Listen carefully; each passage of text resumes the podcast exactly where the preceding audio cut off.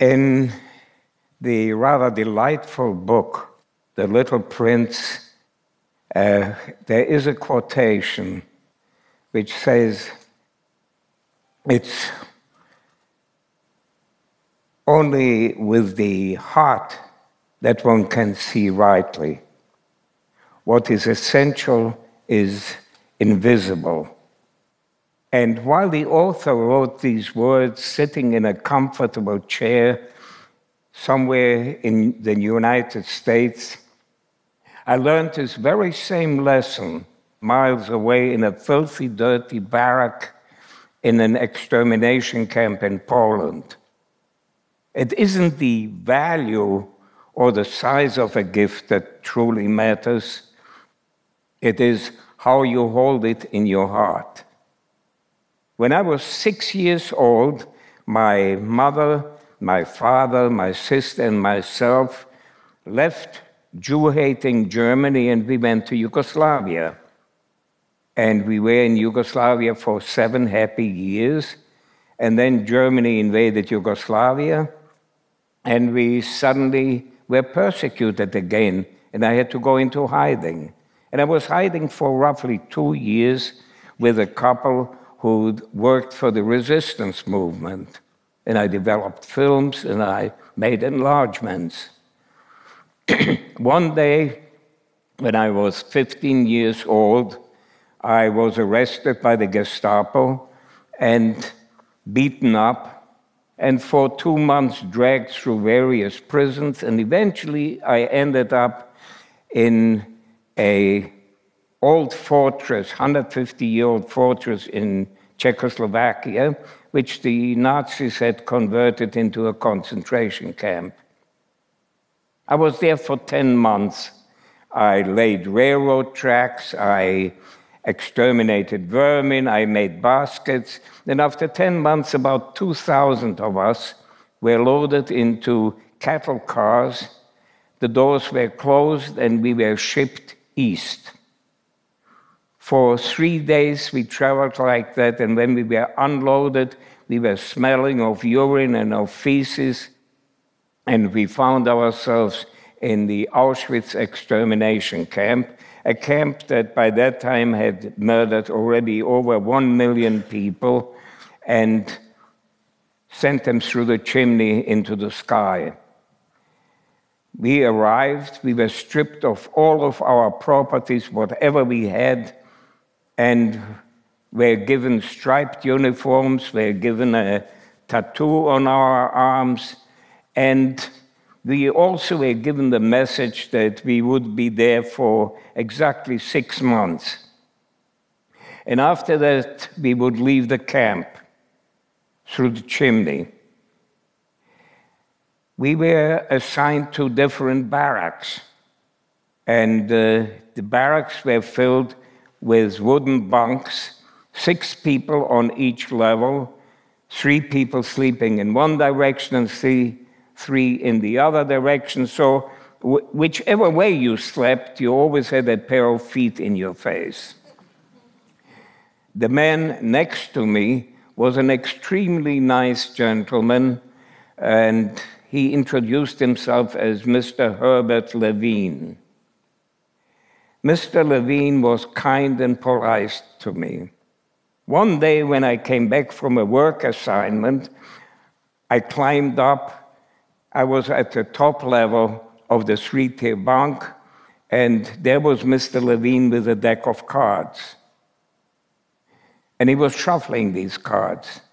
And I couldn't understand it. You know, having a deck of cards in Auschwitz was like finding a gorilla in your bathroom.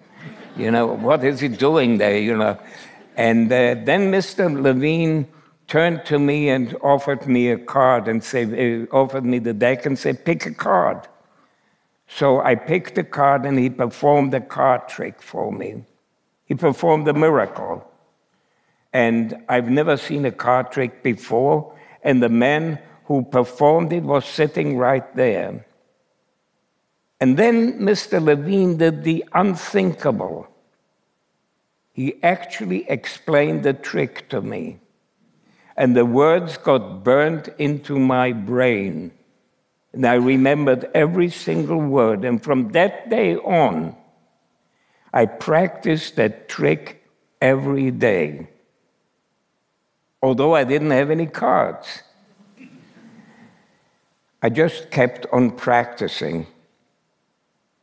About three weeks later, the entire camp, with the exception of a couple of hundred of us, were sent to the gas chambers. I was sent to another camp where I worked in the stables.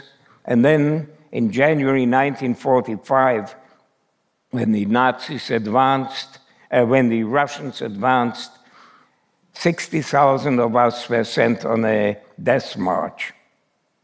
And we walked for three days on and off. And in the middle of the winter, and by the time we arrived at the railroad siding, out of the 60,000 people, 15,000 had died. And the rest of us were loaded into open railroad cars and for four days shipped all the way from Poland down to Austria. And we found ourselves in a death camp in concentration camp called Mauthausen, which again was built like a fortress. And at that point, the SS abandoned us, and there was no food there, and there were thousands and thousands of bodies there. I slept for three days next to a dead man just to get his ration of a tablespoon of moldy bread. And two days before the end of the war, May 5th, we were liberated by American forces. At that time, I was 17 years old and I weighed 64 pounds. And I hitchhiked back to Yugoslavia. And when I came back to Yugoslavia, there was communism there, there was no family there, and there were no friends there. I stayed there for two years, and after two years, I managed to escape to England. And when I came to England, I couldn't speak English, I had no education, I had no skills. I started working, and about a year after I arrived in England, I bought myself a deck of cards. And for the very first time, I actually performed the trick that was shown to me in Auschwitz on top of a bunk bed. And it worked. It worked beautifully. And I showed it to some friends of mine, and they loved it. And I went to a magic store and I bought some magic tricks and I showed them to my friends. And I bought some more magic tricks and I showed it to them. And then I bought some magic books and I bought some more magic books. There's a very, very thin line between a hobby and insanity. anyway, I got married and I came to the United States. And one of the first jobs that I had demanded from me to speak to small groups of people. And I managed it. I was very good at it. And then 25 years ago, I retired and I started speaking in schools. And uh, the only reason why I could speak in schools is because a very friendly man showed a rather scared kid a card trick in a concentration camp.